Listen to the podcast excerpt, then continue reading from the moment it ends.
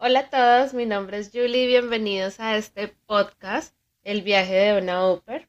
El día de hoy tenemos a Luz Cano, ella actualmente es Oper en Irlanda y a todas sus experiencias en este país.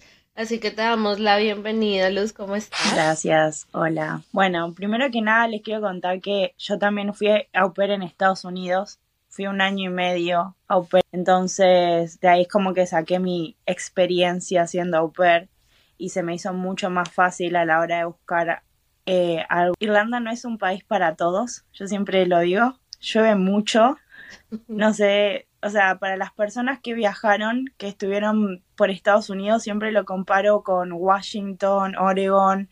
Es, es acá es parecido, eh, solamente en el verano es como que se calma un poco, pero todo lo que es invierno, otoño, está, no hay sol nunca, entonces es como que a veces te la, te la baja, es como que te da la depresión climática en la que estás un poco triste, pero es por el clima principalmente. Entonces es como, no es para todos, tenés que venir sabiendo que probablemente en esa época no la vas a pasar bien. Bueno, yo acá a Irlanda vine con la visa de estudiante, que es básicamente venir eh, pagando un curso de inglés, que es un curso full time de 20 horas a la semana, puede ser eh, hay muchísimas escuelas de inglés acá y vos puedes elegir si hacer un curso a la mañana, a la tarde o también puedes hacer de lunes a jueves, también a la mañana. Es un curso, eh, esta visa no tiene límite, o sea que cualquier persona puede hacerlo, no es que hay un límite de visas por año ni nada y generalmente es por eso que yo elegí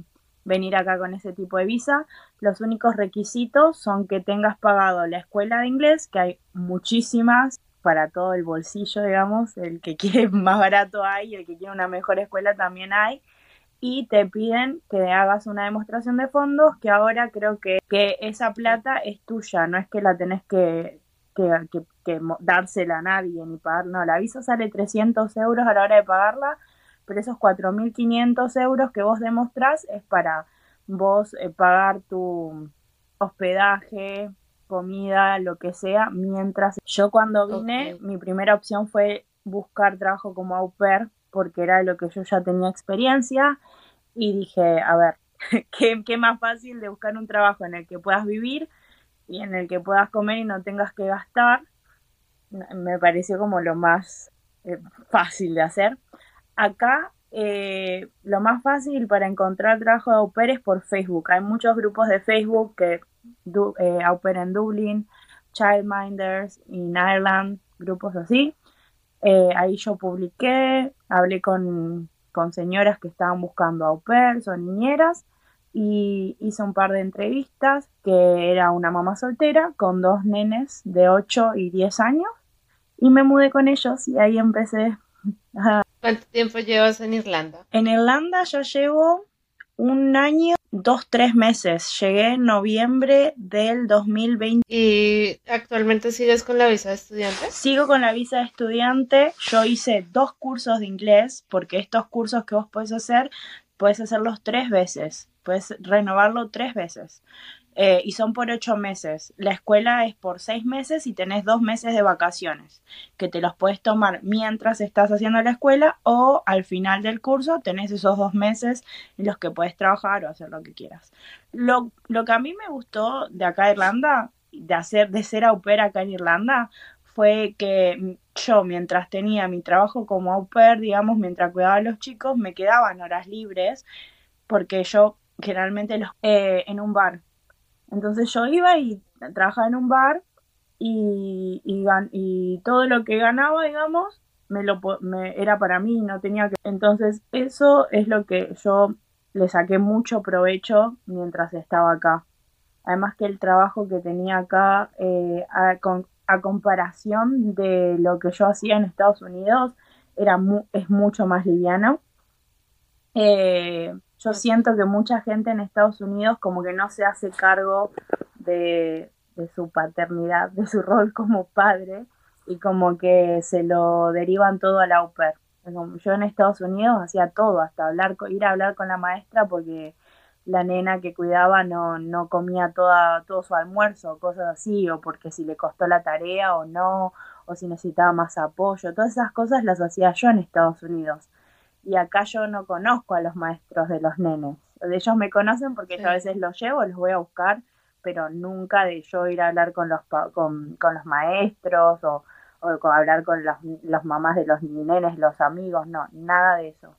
Eh, la mamá con la que yo trabajaba siempre muy presente, si ella tenía el día libre, yo no tenía que trabajar, los feriados no los trabajé nunca, eh, ella llegaba y yo me podía ir, así sea antes de la hora, siempre fue así, siempre fue como muy, muy fluido todo y nunca sentí que, nunca me sentí... Sí, no, te entiendo completamente, esas cosas pasan. Y claro, la diferencia de cultura es abismal en cuanto al tema de educación eh, con los niños.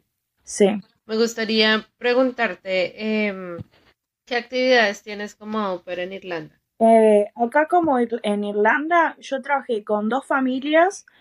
Una fue con la que estuve, digamos, con las que sigo trabajando hasta ahora, desde que llegué hasta ahora, y con la otra estuve dos meses haciendo como babysitting, pero como que la señora, yo sentía que ella eh, esperaba de mí lo mismo que una au pair, digamos, porque me lo mencionó un par de veces. Ella estaba buscando una au pair en ese momento y yo como que la ayudé hasta que encuentre su au pair. La principal, digamos, con la que viví, era más que nada despertarlos a los nenes si no estaban despiertos para ir al colegio, prepararles el desayuno, el almuerzo. Ellos tenían que fijarme que se laven los dientes, que desayunen y llevarlos al colegio. Estaba como una hora y media a la mañana con ellos. Los llevaba al colegio y a veces los iba a buscar. Cuando los iba a buscar era prepararles la cena, que como la, era una mamá soltera y ella no estaba en la casa, generalmente yo cocinaba, no sé si hacía un fideo con salsa, preparaba además y siempre dejaba para la mamá también. Yo siempre me senté con los nenes a cenar al punto de que si yo no me sentaba con ellos a cenar porque quizás yo no tenía hambre, me preguntaban. Siempre fue siempre muy cálido el ambiente. Sin, em, y bueno, después capaz yo le ponía la ropa para lavar, pero siempre era como que toda la ropa de ellos estaba mezclada. Entonces yo capaz ponía una lavada y se la colgaba y después la mamá la doblaba y la guardaba. O si estaba colgada yo lo doblaba y lo guardaba, pero si no lo hacía, nunca me, nunca me dijo, che, Luz, tenés que hacer esto, fíjate que esta es tu tarea. O sea, quizás me pedía, ¿podés, no sé, eh, limpiar el piso esta semana o aspirar los cuartos de los nenes y la escalera? Cosas así, pero no es que tenía tareas fijas que sí o sí las tenía que hacer.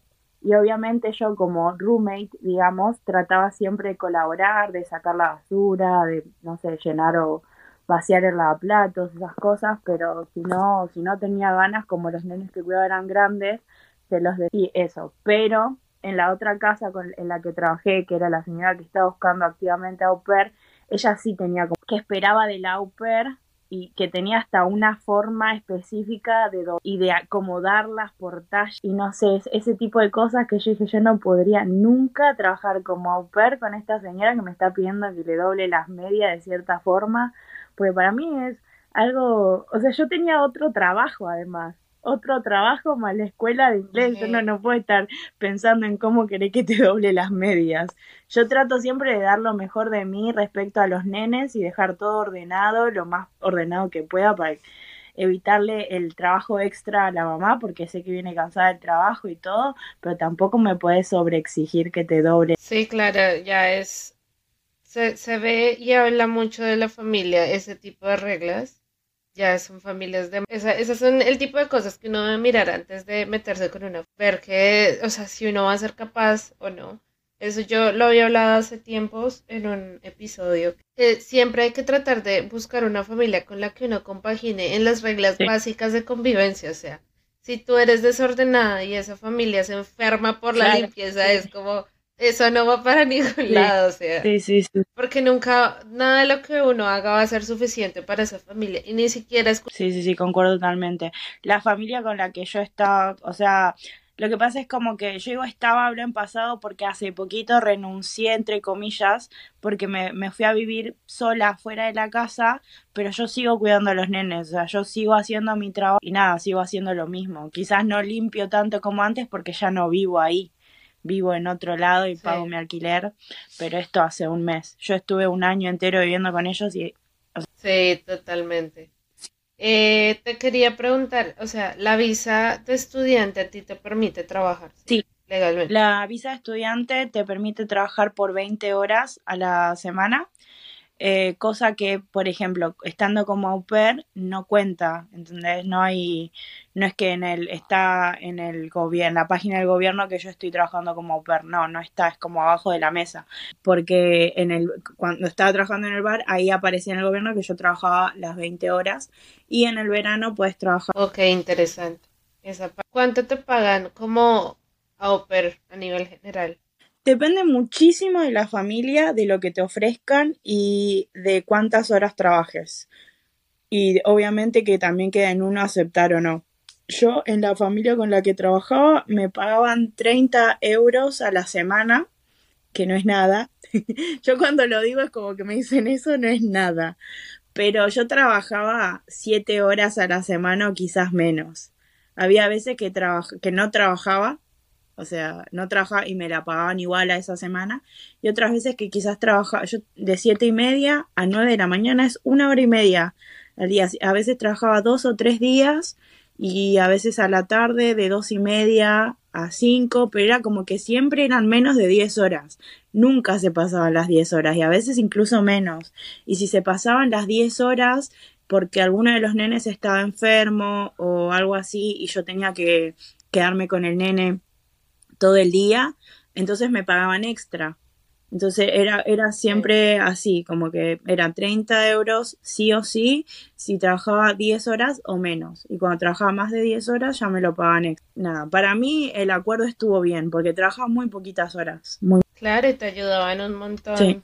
Eh, respecto al tema de manutención. Sí, sí, sí, sí. A mí me sirvió un montón para ahorrar y de hecho este año no estoy, o sea, yo hice dos, dos renovaciones con curso de inglés y ahora estoy eh, aplicando para una... Entonces, eso, si yo no hubiera estado como pero yo vine acá, yo siempre digo, vine acá con más ahorros que, que con más deudas que ahorro, mala mía, porque, porque por la pandemia y etcétera, eh, yo ya tenía planes de viajes para venir acá eh, antes de la pandemia. Y durante la pandemia yo estuve en Argentina, que es de donde soy, gastando un montón de plata de mis ahorros, entonces cuando pude venir, como que tenía lo justo para hacer la demostración de fotos y me sirvió muchísimo estar como au pair trabajando en otro trabajo mis 20 horas, porque incluso si yo hubiera querido, hubiese podido trabajar 40 eh, estando como au pair, pero yo dije, no me quiero matar trabajando, mejor trabajo las 20 horas y listo,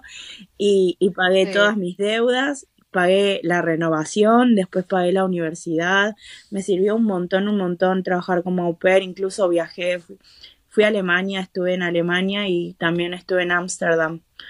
Eh, no me di como mucho. Pero está bien, o sea, lo importante es que has podido cumplir esas metas que te has... Eso demuestra que no es necesario tener todos los requisitos, sino tener ganas para... Cuéntanos un poquito, ya que hablaste de la universidad. ¿Cuáles son los requisitos para poder estudiar en Irlanda? En una universidad. Acá en Irlanda la verdad que no te piden muchos requisitos. No es caro a nivel Estados Unidos. Se consiguen universidades mucho más baratas dependiendo de lo que vos quieras estudiar. Yo acá voy a estudiar eh, Childhood Education, que es para trabajar en guarderías, en kinder, digamos, en todo lo que es primaria para abajo. Y también te dan como calificaciones que siendo niñera te pagan más, básicamente. Mi carrera, esta carrera que elegí, a mí me salió muy barata, que, me, que son menos de 5.000 mil eh, euros por año, pero depende mucho de qué es lo que vos quieras estudiar y en qué universidad. Eh, a mí me pidieron solamente lo que es, en Argentina le llaman analítico, que es eh, la demostración de que vos terminaste la escuela secundaria con todas tus notas específicas y eso, el pasaporte y me parece que un par de papeles más, pero como que yo los tenía todos, que eran como papeles básicos, no era algo que vos decís, uy, no tengo. Eh, pero yo ni sabía que me iban a pedir. Yo me traje el analítico de Argentina, pero eran papeles que yo tenía a mano. O sea, no me pidieron nada de otro mundo. Eh, me hicieron un examen de ingreso que fue un examen muy sencillo. El tema del inglés, ¿te hicieron como, te pidieron algún nivel de inglés? Te piden un nivel eh, entre B2 que sería intermedio, y C1, que es avanzado. Yo llegué acá con un nivel avanzado, entonces por eso para mí fue como muy sencillo el, examen de inglés, pero si tenés un, un, nivel intermedio, digamos, vas bien, porque era muy fácil, era literalmente leer un texto con preguntas y después eh, un hombre, el director de ahí, te preguntaba... Súper eso. Eh, ¿Tuviste que traducir los documentos? No, ¿O simplemente no, en español? En español, yo mandé, sí, mandé. Qué chévere. Sí.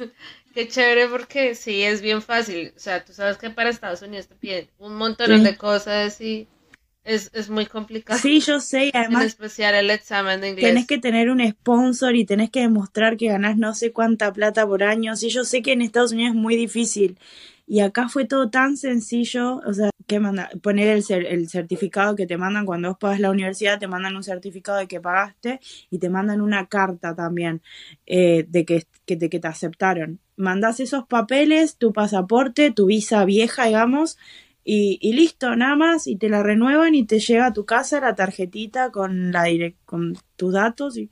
Más o menos cuánto se te demoró hacer el cambio de visa. Eh, uno o dos meses, eso sí tarda. Generalmente la tenés que hacer un mes antes de que se te venza, pero bueno, no. O sea, puedes seguir trabajando y todo mientras tanto, no es que te Súper, súper. Eh, bueno, me gustaría preguntarte un poco más eh, acerca de como el choque cultural que tuviste al llegar allá. Ya, ya de entrada nos dije, ¿cómo, ¿cómo fue ese llegar allá a Irlanda? ¿Qué viste? ¿Qué te pareció extraño? ¿Cómo es el... ¿Qué me pareció extraño? Uy, algo que me llamó mucho la atención acá en Irlanda fue la cantidad de bares. Acá en Irlanda hay un bar en cada cuadra y capaz incluso más, no sé, dos bares por cuadra. Hay muchos bares, que fue lo que me choqueó al principio y es algo que ahora, que, incluso cuando yo me fui a Ámsterdam, que no sé si escuchan, pero Ámsterdam es como la ciudad de la fiesta, en Ámsterdam no hay tantos bares como acá en Irlanda. Entonces yo fui ahí y dije, hey, ¿dónde están mis bares? Como que me hacía falta algo porque no, no importa qué día sea, hay gente, hay veces que quizás los domingos no, y depende en dónde también, ¿no? En el centro, un lunes, un martes, un domingo, ahí está lleno, no importa el día, está lleno. Ahora, si vas a un bar, porque más alejado del centro también tenés bares, quizás hay menos gente, pero y acá es todo Ahora ya no me acuerdo cómo era en Estados Unidos, pero acá es todo cerveza tirada, de draft, te la sirven de las máquinas. Eso, el tema del alcohol, todo el mundo, todo el mundo toma. El tema de San Patricio, San Patricio acá estaban las, no no, te, no podías caminar, no podías caminar, estaba todas las, no, no te podías mover, no, los colectivos no funcionaban. O sea, en San Patricio era como Navidad, no funcionaban los colectivos. Acá en Navidad y en Año Nuevo no funcionan los colectivos. O sea, tenés, el 25 de diciembre está todo cerrado, no encontrás nada. O sea, en Argentina, por ejemplo, las heladerías o quizás algunos restaurantes y los supermercados están abiertos quizás en horario más reducidos, pero están abiertos. No, acá está cerrado todo. Yo, como te había dicho antes, trabajé en un bar y me causó como gracia el tema de que siempre eran los mismos clientes. Siempre eran los mismos clientes que venían al bar. Cada tanto había gente que no conoces, pero todos los días venían la misma gente que, que, que, venía siempre. Y como que ya un punto que ellos sabían cómo yo me llamaba, yo sabía cómo, que ya nos conocíamos. y, eso, como que para mí fue muy gracioso, porque yo en Argentina eh, no, no nunca fui a un bar y que, conocí al, al, barman o a la gente que estaba ahí. Y muchas veces entre ellos se sientan a tomar juntos una cerveza, pero no son amigos. Se sientan a tomar juntos una cerveza y después en la calle quizás se saludan, pero no se juntan afuera a comer algo, cosas así. Yo sí voy a... Eso fue algo que... Qué interesante. Eso, me fue como algo... Fue como que... ¿Qué? Después el tema de la comida acá no es tan, no es tan malo, no es como Estados Unidos, que yo la padezco. Acá fue distinto se come mucha papa en todas las formas, son fanáticos de la papa. Eh, y es como que tienen, tienen las papas que son sal, de sal y vinagre y para ellos son las mejores papas del mundo y a mí no me gustan y como que te miran mal cuando decís que, como que no te gustan las papas de sal y vinagre. La Guinness, no sé si alguna vez escuchaste hablar de la Guinness, es una cerveza negra stout todo el mundo toma Guinness. Yo creo que yo no yo no, no tomo Guinness tampoco, pero no recuerdo no conocerla. Es como acá es vas caminando y ves un cartel gigante de Guinness. Es, como que Irlanda es como que lo odias, no te gusta o se te mete en la sangre y sos irlandesa, ya no hay otra. Generalmente es como, no, mira, no me gusta esto o lo otro, te lo dicen de frente eso es algo que también me gusta acá. Por eso también decidí quedarme, no a estudiar, porque yo en un momento dije, bueno, a ver, quizás me voy, pensé en irme a Dinamarca, que sé que también tiene facilidad para las au pairs. Mm, digo, me voy a Dinamarca de au pair, o estaba como viendo mis opciones, y como que llegó un punto en que dije, no, me quiero quedar. A pesar de que el clima es una mierda y que no me gusta el clima a veces, dije, no, me gusta acá. Tiene lugares, Irlanda en general. Yo vivo en Dublín, pero Irlanda tiene lugares que son muy lindos, que parece que están sacados de una revista, que es todo verde con las casitas todas iguales. Yo siempre he querido ir a Irlanda, ese es uno de mis sueños, ir a conocer Irlanda porque sí, es un país y me parece chévere eso que dice, de que son muy arraigados a su cultura. Sí de que tienen demasiado amor por su país y por sus, sus costumbres, es, es algo muy chévere porque igual no todos los países lo tienen. Por lo menos Estados Unidos no lo tiene. No, no, en Estados Unidos no, nada que ver. no, no, no hay comparación. Es como que no, no sé, al amor, digamos, que, que tienen ellos por su país. Eh, no sé si sabías, pero ahora está, hay una, para nosotros los argentinos, lo que fue el mundial el Mundial de Fútbol, que acá lo vivimos mucho, pero en Argentina también. Eh, nosotros en Argentina tenemos un buen equipo de rugby. No seremos lo mejor del mundo, pero está ahí. Pero yo no estaba ni enterada de que estaba pasando esto. Yo no sé si Argentina está jugando, o sea, no tengo idea pero acá los irlandeses van a los bares a ver los partidos y mi novio, mi novio es irlandés. A él mucho no le gustan los deportes, pero él estaba enchufado a la, a la tele mirando y me explicaba, no, porque si pierde este equipo es mejor para nosotros porque después Irlanda va y así, ¿entendés? Es como que todo fanatizado. Eh, y es así, es como que ellos tienen su amor por su deporte. Irlanda tiene algo muy interesante que son dos deportes, que es fútbol gaélico o fútbol irlandés, no sé cómo sería la traducción, que es como rugby, pero con un palo. A mí me hace acordar mucho a... Bueno, es así, es, o sea, si tenés tiempo, buscalo, porque yo nunca en mi vida vi esto en ningún otro lado. Es como jugar al fútbol con una pelota más chica y con un, con un palo como si fuera hockey, pero no va en la tierra el palo, lo, lo tenés así y, y, lo, y tirás así la pelota por el aire, ¿entendés? Y lo tenés que agarrar, no sé, no sé cómo explicarlo, pero es un deporte que nunca vi en mi vida y había otro que es muy parecido, pero no me lo acuerdo, pero también es con un palo más plano y también es como, como un hockey y tenis al mismo tiempo. O sea, como que, no sé, es difícil de explicar, pero son deportes irlandeses que solamente vas a ver. Sí, claro, yo lo único, eso que tú mencionas de que es con un palo, lo único que recuerdo haber, haber visto en una película era que jugaban pero subido sobre un caballo. Sí. Y con el palo jugaban así. Claro, claro. Como fútbol, pero con el palo sobre el caballo. Era una cosa súper extraña. Sí, creo que yo he visto así, pero no, estos son caminando. Es como un rugby también, no sé, es una combinación de todos los deportes juntos y van con un palo corriendo y es muy violento.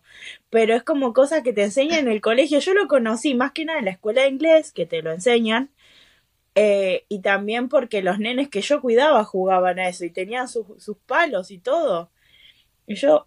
Sí, completamente. Pienso que todo esto que nos has dicho es demasiado interesante porque precisamente eso son cosas que uno no ve en todas partes. Eh, no sabía lo de los bares. Yo sí sé que por si los irlandeses beben mucho, pero no sabía hasta qué punto. En, acá, cuando fueron Navidad, Año Nuevo, todo eso, pasé, lo pasé con mi novio y con su familia. Y yo soy una persona que no toma mucho y mi novio tampoco toma mucho, pero la diferencia en el no tomo mucho mío entre la de él es, abismal porque capaz con la cena a mí me ofrecen alcohol y el padre me dice, Luz, ¿qué quieres tomar? Te ofrezco este, esta, estos 10 tipos de cerveza, estos 10 tipos de vino, estos 10 tipos de licor. Y yo como, no, señor, no tomo, gracias. Y es como que llega un punto que tenés que aceptar porque te miran mal si no aceptas. Entonces terminé tomándome, no sé, un vasito de un licor y yo ya me puse borracha porque no tomo y mi novio capaz que tampoco toma, pero él se toma cinco cervezas y está bien. ¿Entendés? O sea, porque su, él, él, para él no tomar es tomar cinco cervezas. Porque las otras personas toman 20 cervezas. Entonces es como, es mucha la diferencia. El no tomar acá no existe. No existe una persona que no tome de verdad, que no toque una, gota de alcohol. Mis compañeros de trabajo en el bar nos quedábamos a tomar a veces y yo me tomaba las pintas, que son como medio litro de cerveza. Yo quizás me tomaba uno o dos y ya estaba tipsy. Y ellos se tomaban. Eso es como el agua en Irlanda. no, no, no. Es terrible. Hablando ya de que tienes novio, ¿cómo lo conociste? ¿Cómo son los hombres irlandeses? Porque yo sé que las mujeres irlandesas dicen que son, como en Colombia decimos las santanderianas, que, que son como bravas, como... Las mujeres. Como con carácter. Sí, porque yo, eh, mi host mom, eh, la que fue mi host mom, ella es irlandesa. Y pues eh, obviamente ellos estaban reunidos de muchas personas irlandesas. Pero cuando yo le decía a alguien, no, es que ella es de Irlanda, me decían, uy, no, las mujeres irlandesas son terribles. Bueno, a mí mi novio de hecho me dice que, que tipo, en comparación, una latina con una irlandesa, como que las latinas estamos más locas. Él dice eso. O sea, no lo dice solamente por mí, yo igual soy una persona bastante... Somos eh, muy ruidosos. Los argentinos somos muy ruidosos, pero creo que los latinos en general. Entonces cada vez que vamos a algún lado es gritamos, gritamos y, es como que está ahí en un rincón, tipo, ay, qué miedo. Eh, pero eh, cuando vamos a bailar y así lo damos todo y él también igual, pero él es él es especial, es como que él es súper extrovertido y le encanta bailar y todo eso, pero no son todos así. Y quizás cuando lo ven, eh, yo a él lo conocí porque trabajábamos en el mismo bar eh, estábamos trabajando en el mismo bar y como que empezamos a salir entre amigos, o sea, en el grupo de, del bar. Y después eh, empezamos a salir nosotros juntos y como que nos hicimos amigos, yo venía a su casa y bueno, así fue, básicamente. Así nació el amor. Porque acá no sé si es algo latino o qué, yo no sé, yo lo digo, digo que esto es de, viste, de, niños privilegiados, pero a mí mi mamá me enseñó que la comida no se tira. Entonces acá pasa que, que no solamente mi novio, eh, eh, lo vi muchas veces, que se compran una pizza, se comen dos porciones y al resto lo tira. Y yo digo, ¿cómo, cómo vas a tirar? No, te la llevas a tu casa y te la comes mañana. Y en el bar, en el bar donde yo trabajo, también servimos comida y yo veo que dejaron media pizza y les pregunto, ¿querés que te dé una caja para llevártela a tu casa? Y mucha gente te dice, no, no, no, tirala, tranqui. Y yo como, ¿cómo vas a tirar eso? Entonces como, con mis compañeros de trabajo también. O sea, una de mis amigas trabaja conmigo, que también es argentina, y también tiene esto, lo mismo que yo, de cómo vas a tirar media pizza a la basura. La pones en una caja y te la llevas a tu casa. La desayunas mañana, no sé. Y, y, y mi novio es así, como que quizás, y sabes que no te puedes comer una hamburguesa doble, te pides una simple y ya está. Pero él siempre, él quiere más. Entonces ahora tenemos este juego, y si quizás él, él pide algo extra, y yo le digo, no te lo vas a terminar de comer si se lo termina y si no se lo termina, tiene que pagar todo él. Es como este juego que tenemos. Generalmente termina pagando todo él porque nunca termina de comer. O sea, él, él tiene esa, eso, de que no, no, él pide, pide, pide y no, se lo termina. Pero sabe lo que quisquillosa que soy yo con el tema de tirar comida, entonces da lo mejor de él para nunca desperdiciar. Respecto a las mujeres, no, no sabría decirte porque no conozco muchas mujeres irlandesas. La única que conocí fue una compañera de trabajo que es súper tranquila. Es súper tranquila. Mi host mom, que también. Sí, no, eh, perdóname que te cambié el tema, volviendo al, tema de la comida, antes de que se me olvide. Eh, a mí me pasa eso aquí. A mí creo que ese ha sido uno de los choques más grandes que me pasó. Y para mí, con mi novio, igual, me pasa exactamente lo mismo. O sea, él sí come, o sea, él no es como que pide algo para no comérselo, no, él, él pide lo que le gusta y se lo come, o sea, y si no, sí se lo lleva. Pero digamos, hay veces en que yo ya estoy llena porque hay gente que o le sirve a uno muy poquito o le sirve a uno demasiado. Y yo tengo ese chip en la cabeza también de que, no, es que tengo que comerme todo esto porque esto no se puede tirar. Y él me mira y me dice, pero es que no tienes que comerte todo, ya déjalo ahí. Yo, no, pero es que esto es un crimen, no se puede tirar, es como, no. ¿Cómo vas a tirar comida? Hay gente, hay niños muriéndose en África, te lo tenés que comer. Sí. creo que eso es algo que... Es horrible. Eso es algo que tenemos las latinas, tipo, de, venir de la pobreza, digamos, ¿cómo lo vas a tirar? Esto me costó, me costó plata, ¿no? Sí. No, y cuando se me daña a mí algo en la casa, en la nevera, pues porque uno no puede cocinar todo como quisiera, pero se me daña algo, a mí me duele el alma tirar eso, es como no, perdón. Sí, a mí también me pasa exactamente lo mismo, no lo consumo, me pone tan triste tirarlo, pero como no, no me lo puedo comer, hay que, se venció, ¿qué le vamos a hacer? Es, es muy raro, no. Eh, yo no sé, creo que eso hace parte de venir de países subdesarrollados. Sí, sí, sí, que no. Eh, eh, ellos no conocen el significado del porqué de tantas cosas de tantas costumbres que tenemos nosotros. Y, creo que eso marca una gran diferencia entre, entre nuestras costumbres. Eh, en la comida, en la forma de comprar, de consumir cosas. Marca 100% la diferencia. Yo siempre igual trato de explicarle a mi novia el porqué de esto, pues yo le digo, mira, yo vengo de una familia humilde en Argentina, mis papás no son millonarios, yo todo, o sea, sí, lo que me pagué para venir acá fue trabajando en Estados Unidos, limpiando culos, como, como, porque es así, hay que ser franco. Le, eh, le digo, en mi casa, si vos vas a comer, capaz no tienen para comer, pero sacan de sus ahorros para dártelo a vos. Y vos no puedes ir a mi casa y decir, no, no quiero. Porque no puedes ir y decir, no, no quiero. Vos te sentás y te lo comes aunque no tenga hambre. Como lo tengo así entrenado, porque es mucho la diferencia cultural. Porque acá si le decís a alguien, no, no quiero, no pasa nada.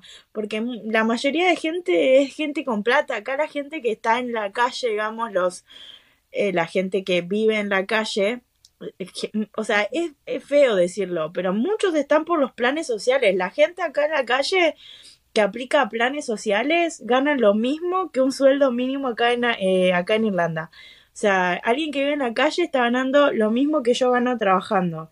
Les dan un departamento, si sos adicto o algo así, te dan un departamento gratis si intentás recuperarte, digamos. Es como que la gente pobre, entre comillas, tiene un montón de beneficios. Y eso hace que haya mucha gente que, que no es pobre, porque acá yo no he visto pobre, sí he visto mucha gente que es eh, adicta a las drogas. Eso es, eso es otra cosa de Irlanda.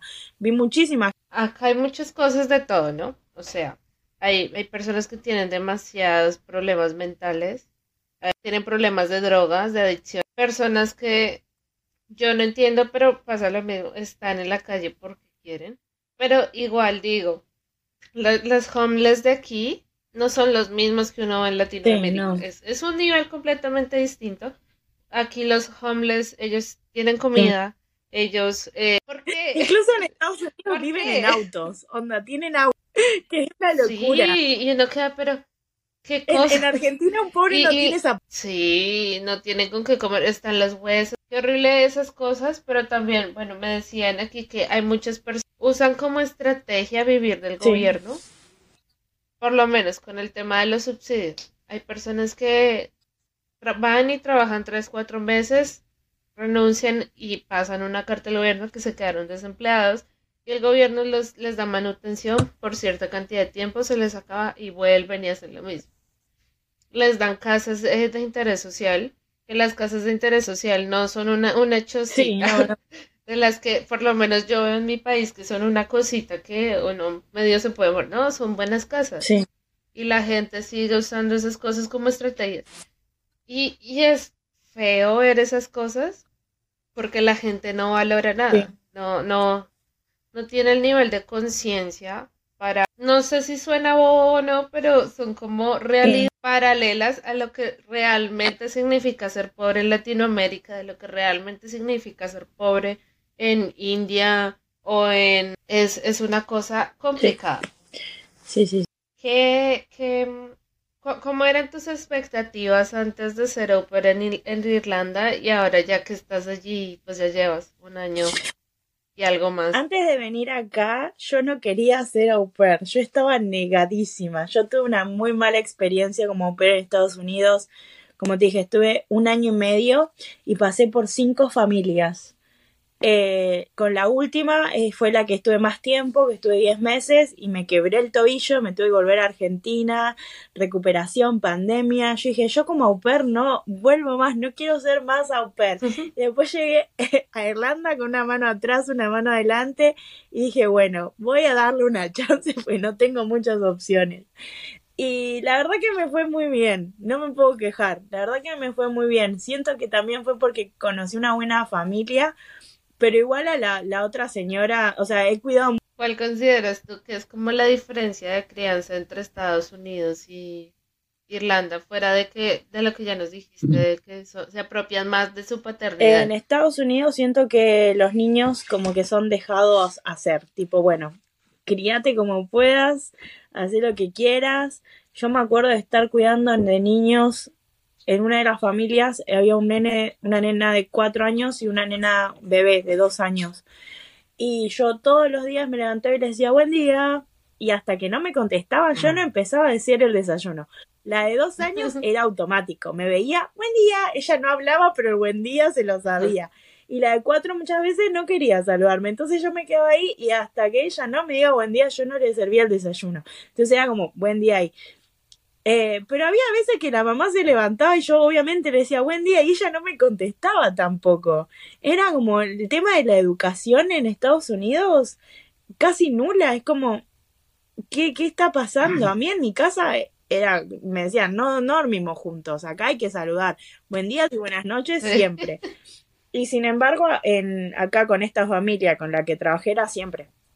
Los nenes se levantaban apenas me veían, buen día, Luz, ¿cómo estás? venían con un ojo cerrado y el otro abierto y el buen día siempre, siempre. Y la mamá también, siempre.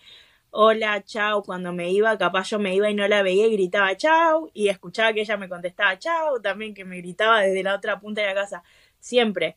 O sea, siento que quizás acá son mucho más educados los nenes. Todos los con los que trabajé en general acá siempre son como mucho más educados, te saludan, eh, son como que si les pedís, no sé, un vaso de agua porque no sabes dónde están, predispuestos a ayudarte, los nenes, que creo que es algo que viene de casa, eso, eso se, se, enseña en casa. Eh, me parece que la educación acá respecto a lo que es la casa, los papás, es mejor que la que viví en Estados Unidos, que fueron varias familias.